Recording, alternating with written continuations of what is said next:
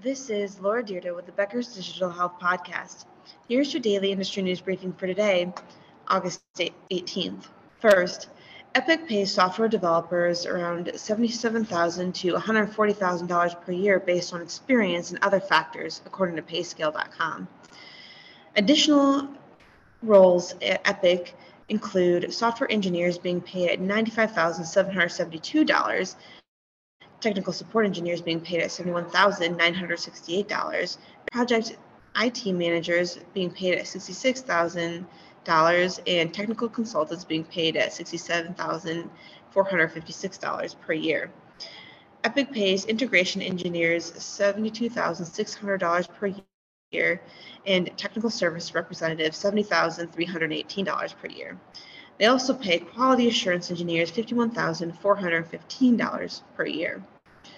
Two, voice artificial intelligence healthcare company Suki is naming Google's former director of product management, Balwadi Srinath, as the new vice president of product and design. He worked at Google for over 15 years.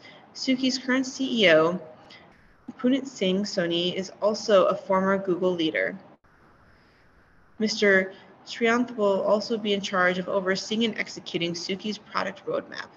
He said, quote, Suki is well positioned to lead the charge with the next generation voice innovation that dramatically transforms clinician workflows in a meaningful, practical way. I am excited to join the ranks of this forward thinking company and lead the next phase of development with its leading voice assistants and other AI powered voice solutions. End quote.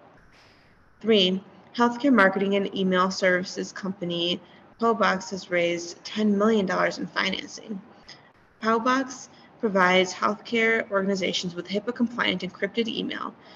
The company's encryption technology is used in 70 million emails per month. Arthur Ventures led and secured the funding round. Four, health IT company Edifecs has four executives added to its leadership team. The new executives include Raymond Bonnet, Vice President of Professional Services, Mark Filio, Vice President of Payer Sales, Paul Acton, Vice President of Solution Consulting, and Brian Hanley, Vice President of Public Sector Sales. Mr. Bonnet previously served as Vice President of Professional Services at NextGen Healthcare. Edifecs said in a news release, before joining the company, Mr. Filio served as Vice President of Sales in artificial intelligence startup Diagnostic Robotics.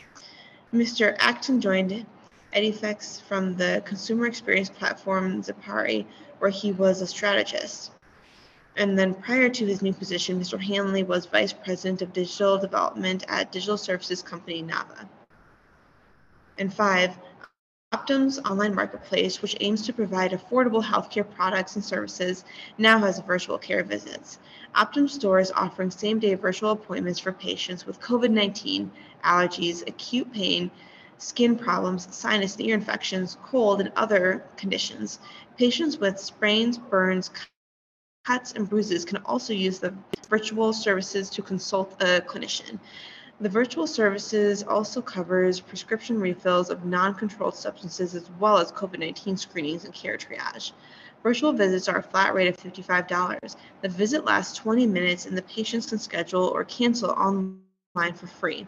Optum Store accepts only United Healthcare member insurance, but plans to add other insurance carriers in the future. The visits are health savings account and flexible spending account eligible. Optum Store's virtual care platform also includes mental care services. Patients can take a free assessment and then choose month to month treatment plans. Mental health services include online therapy and medication support. The subscription service for therapy is $309 per month and includes a weekly 50 minute virtual session, unlimited messaging, and the ability to switch therapists. Therapy and medication services cost $359 per month, which includes medication and delivery. Amazon and Walmart also have direct to consumer telehealth services. If you would like the latest in digital health and technology news delivered to your insight inbox every day, subscribe to the Becker's Health IT and CIO newsletter through our website at www.beckershospitalreview.com.